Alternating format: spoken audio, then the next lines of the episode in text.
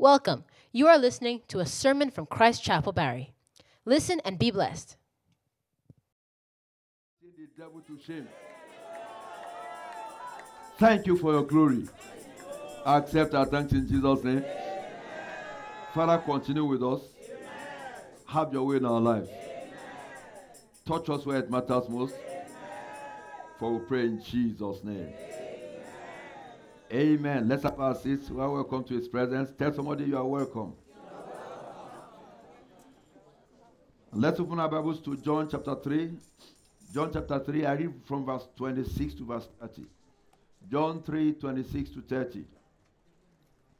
John three, twenty-six to thirty.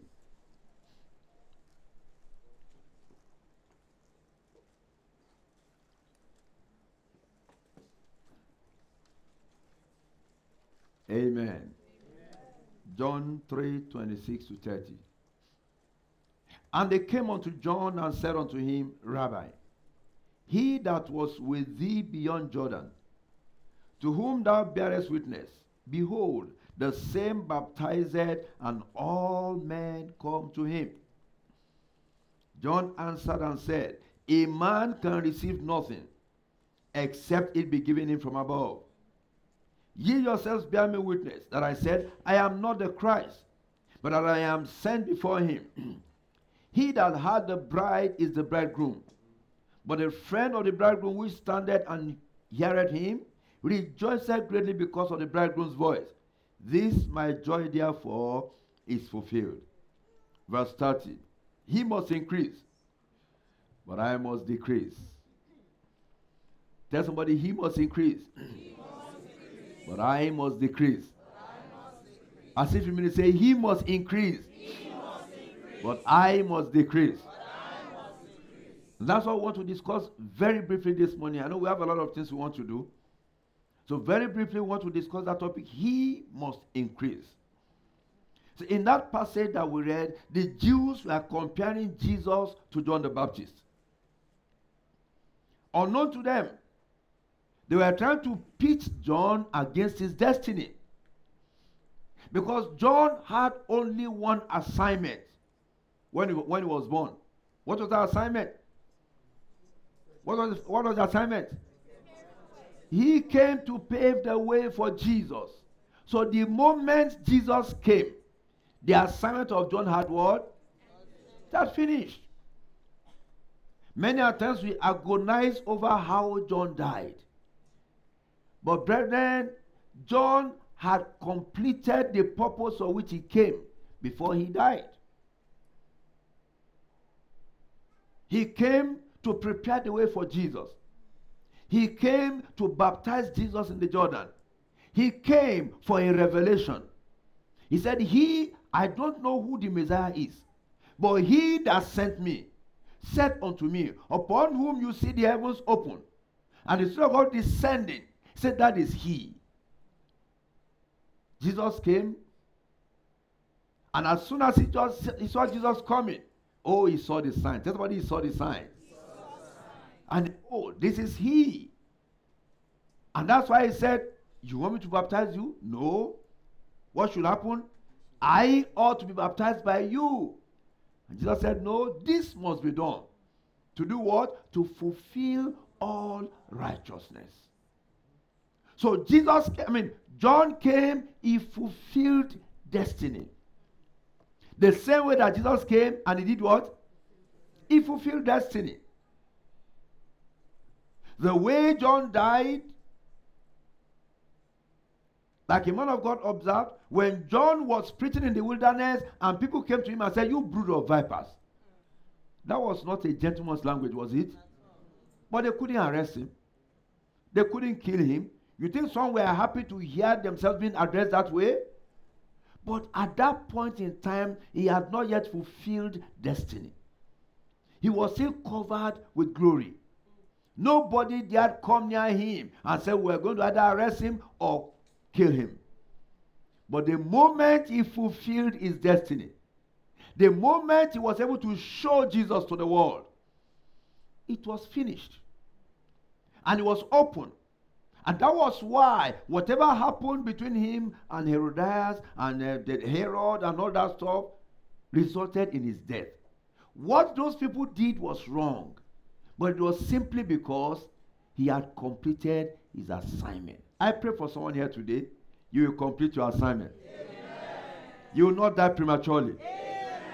Nobody will take you away from God's call upon your life in the name of Jesus. Amen.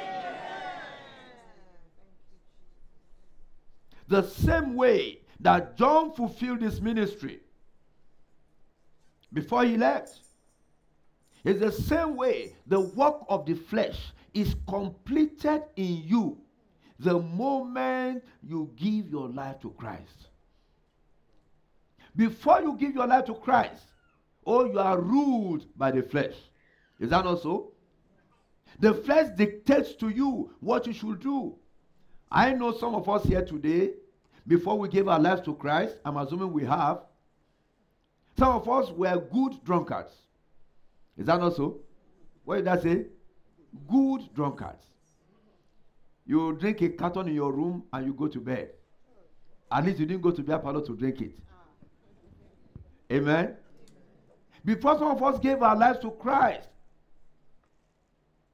anything in skirt, if that person, or how do you say, is there any lady in skirt, whatever you, whichever you put, if that person happens to, happens to be with the man alone, the lady is in trouble.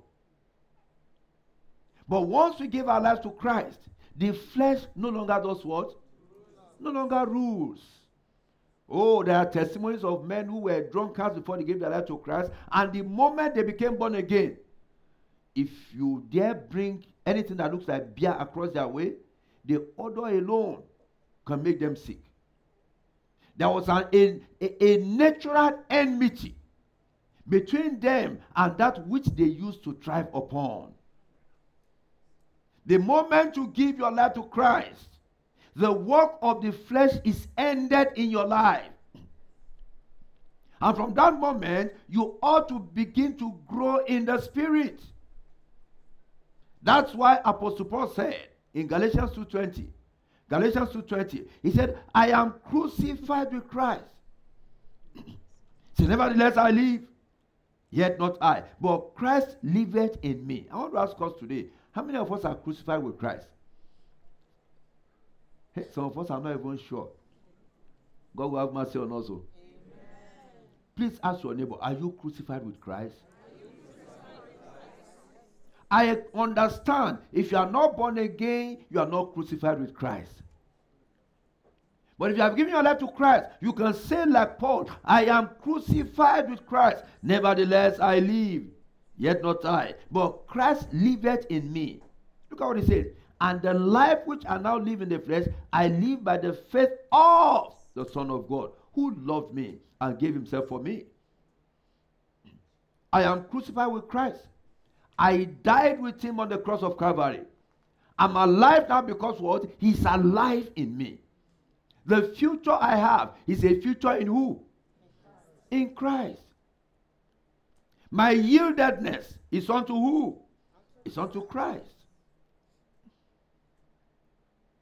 Paul makes us to understand in that same Galatians chapter two verse twenty-one that doing otherwise, Galatians two twenty-one, doing otherwise is to frustrate the grace of God. He said, I do not. Can you please? I, I, I only use King James Version when I'm preaching. So this, I don't. Praise the Lord. He said, I do not frustrate the grace of God. For if righteousness come by the law, then Christ is dead in vain. Can you please ask somebody beside you, are you frustrating the grace of God?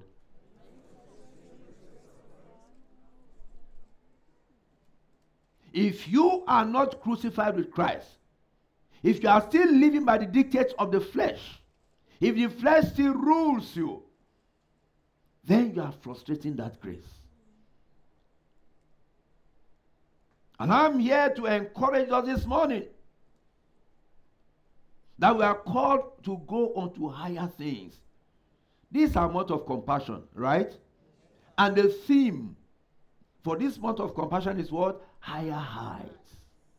Somebody here is going higher. Amen. I say you are going higher. Amen. To start with, all our students are going to the next level. Is that not so? Yes. They are going higher. Amen. And they will excel in Jesus' name. Amen. In like manner, spiritually, you ought not to remain at the same level. How does Christ increase in you? The measure of his increase in you, or the measure of your own increase, is the measure of love for him. In other words, do you love God? That's a very good question for your neighbor. Ask him or her, do you love God? Do you love God? That one is a very simple one, right? You can easily say yes or no. Most people will say what? Yes. And some will choose not to answer because they know that they don't love him. But I can ask you a second question. And this is especially to our sisters. Do you love God more than your wardrobe? Are we together? Yes, look for a sister beside you. Don't, you don't need to stand up. And ask that sister, do you love God more than your wardrobe? In other words, if next Sunday you plan to come to church and it is that white brocade, there's something called brocade, I mean. It is that white brocade and the and the and the, the, the chain, the matching chain, and the shoes and handkerchief that you plan to put on. And then your son pours soup on the gele. No, it's just the gele. Everything is fine. But you pour soup on the gele. Now nothing matches. Will you still come to church?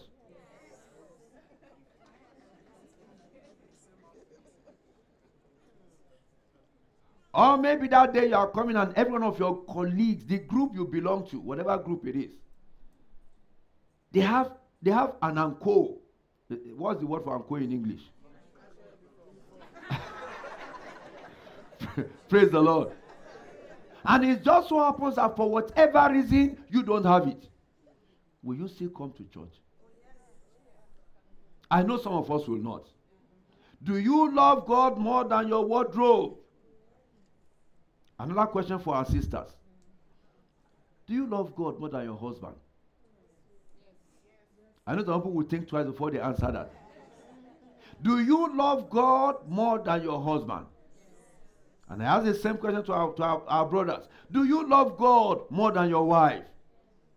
The brothers are silent. Do you know that the reason some of our wives don't respect us is because they know we don't honor God?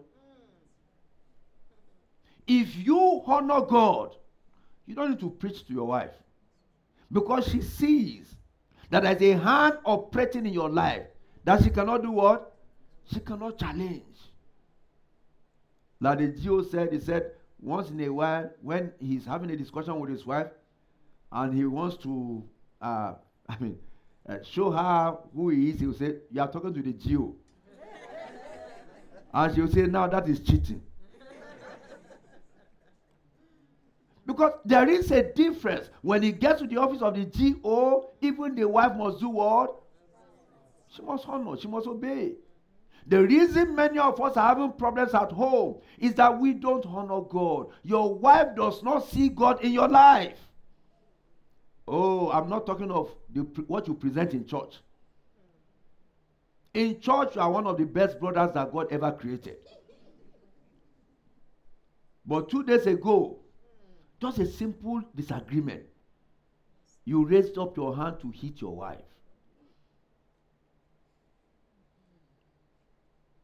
And you want that woman to honor you. You want that woman to obey you. See, and like some of us, after we have done our atrocities, we'll say, we'll now quote the Bible. Mm. Wives, do what? So you are not submissive. Mm. Ask the man, are you godly? Are we together, brethren? Yes, sir. I'm not justifying the non-submission of the woman, but I am telling you that many of us, our wives do not submit because you are not godly. If God is in you, there's you don't need a sermon. Has your wife ever seen you praying at home? Can you, can you please look for a brother near you and ask him that question? Has your wife ever seen you praying at home? Has the wife ever seen you praying at home? I'm not talking about your five minutes prayer. I'm not talking about the morning devotion that is by force. When was the last time you woke up at twelve midnight and said, I want to pray? You may not need to pray for three hours. Yes, you are not the pastor. Even for thirty minutes. Look at him and say, ah, even for thirty minutes. When was the last time when your wife sees that your orders and instructions are from who? She will obey. She will submit. Because she sees that your orders are from where? From above. Of course, there are women that are in your life because they want to destroy you. So that you serve God and she does what? She does what? Talk. You serve God, she serves the devil. Oh, there are people like that. But which is the greater power? God. Is somebody with me? Yes, sir. Which is the greater power? God. The husband will now run away from the house and say, my wife is a witch. And you are the husband of a witch. You are the senior witch. The Lord will help us in Jesus' name. Amen. I'm talking about how you love God. Do you love God more than your work? That one applies to all of us. Do you do what? Do you love God more than your work? Where does God stand in your life compared to your work? Maybe I should put it in a better way. Do you love God more than your boss? Or maybe I should put it in another better way. Who is your boss? Who is your boss? Is the living God your boss? Or is it the man who is looking for a way to get rid of you? You put everything to please that man. The day he will sack you, he won't come to the office. Is the secretary that will do what? Oh, these days they've even made it better. It's an email. And there'll be an instruction at the gate. Collect the company's properties from him. Don't allow him in. That's the person that you have chosen to be your boss above the living God. Who is your boss? We are talking about the fact that he must increase in you as you decrease. He can only increase in you if you love him. That's the only way he can increase in you. In Mark chapter twelve, Mark twelve, twenty-eight to thirty-one, the Bible says, one of the scribes came, Mark twelve, twenty-eight to thirty-one, one of the scribes came, having heard them reasoning together, and perceived that they had answered them well, asked him, which is the first commandment of all? And Jesus answered, the first of all the commandments is, hear, O Israel, the Lord our God is what? One Lord. Verse thirty. And thou shalt love the Lord thy God with all thy heart. With what? All thy heart. That's number one. And with what? All thy soul. That's number two. And with what? All thy mind. That's number three. And number four is with what? All. The question I have is, what is left? What? You love him with all your heart, all your soul, all your mind, all your strength. What is left? Is there anything else left? When you love him with all, then he will increase in you. Do you know what? He first loved you. Is that not so?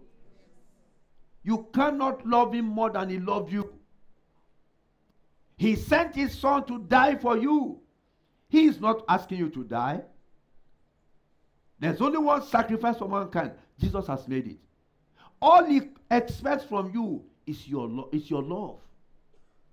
And when you love him with all your heart, all your soul, all your mind, all your strength. You know what your strength means, right? Your ability, your grace, your wisdom, your intellect. That's your strength. That's how we say some people are strong in mathematics. Is that not so? Yes, and some are strong in economics. Is that not so? Yes, and some are strong in biology. That's your strength, your ability. You must love him with all. When you do, he will make sure you don't make a mistake. He will make sure you don't fall. I've shared this story with us before when I was in high school. I was a science student. And for some reason, when we got to the third grade, when we were supposed to now choose our subjects, they introduced agric science in our school. And they said, if you take agric as a course, you cannot do physics. Have you ever heard that type of thing before? Because they did it only for my set. The, fo- the next set, they allowed them to, because it doesn't make sense. But that's what they did for our, for our set. So if you were taking agric science, you couldn't do physics. And I've always loved agriculture. My dream has always been to own a farm. So when they introduced agric science, I jumped into it. I didn't think twice. I just left physics. I was a science student. I did all the science courses except physics. But brethren, where you think you know what you are doing, God knows better. I was enjoying what I was doing. I did my, what we call W A E C then. What do they call it now? Okay. So I did it, and I had excellent results in it. And my parents saw my result and said, oh, this is good. You can go and do medicine. If you are from Nigeria, from God's own country, when your parents say you go and do medicine, you do what? You do when they say you go and do engineering, you do what? You do when they say you are the lawyer in the house, you do what? You know what God used to save me? I didn't do physics. And as at that time, I don't know now, no university will take you to come and do physics, I mean to come and do medicine. That was my saving grace. I went, I did the course I desired. And I had the best result I could get. And that was what God, up till today, I've not really used my agric for anything. Apart from the fact that I had an excellent grade in it, but that was what good God used to open the next gate for me. You know, when you are doing what you like, it's easy to, to, to, to succeed in it. Is that not so? But when you don't like it and your parents are forcing you to do it, some of us are very brilliant. Some children will go, they will go into that medicine, they will have the best grade in their set. But the moment they get what they call M B B S, they will drop it and say, now, Daddy, I've done your will. This is your certificate. And they will now go into what they desire. I've seen some people like that. And they excel in their, cho- in their, in their chosen career. But not everybody can do that. What am I saying? When you love the Lord with all your heart, with all your mind, with all your strength, he will guide you. He will direct you. You don't need to be praying and say, Lord, I want to get married. Who is my husband? Show me my husband. Show me my wife. Before you start asking, he will do what? He will reveal that person to you. When an impostor is coming across your path that wants to divert you away from the path of righteousness, he will tell you, be careful. Be careful. That brother is talking to you, oh, he's a tongue-talking brother, and when he speaks like he's praying in fire, there's a check in your spirit saying, what? Be careful. Be careful. He looks like a brother, he is not a brother. She looks like a sister, she's not a sister. And you better listen to the voice of the Holy Spirit. Because your heart is yielded to the living God. The Lord will help us in Jesus' name. Amen.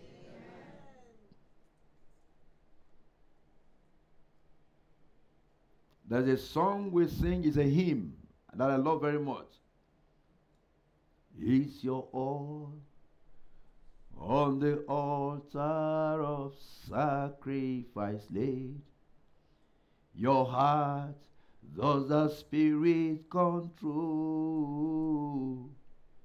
You can only be blessed and have peace and sweet rest as you yield him your body and soul. As you yield your body and soul to the living God, you will be blessed. Amen. You will have peace and sweet rest. Amen. He will guide you and he will reveal himself unto you. Amen. What does that song mean by your all? What is your all? What's your all? We're going to round up. Your all means your resources, your time, your talents, and your gifts.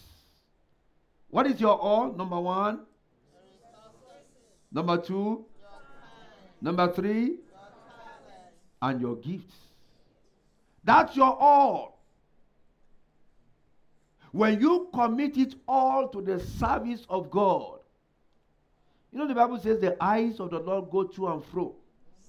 He's still looking for somebody. Will he find you? Brethren, does it cost God anything to make a man a millionaire? Does it cost him anything? No. But you know, we want to do it our own way and not his own way. He said, seek ye first the kingdom of God and what? And all other things.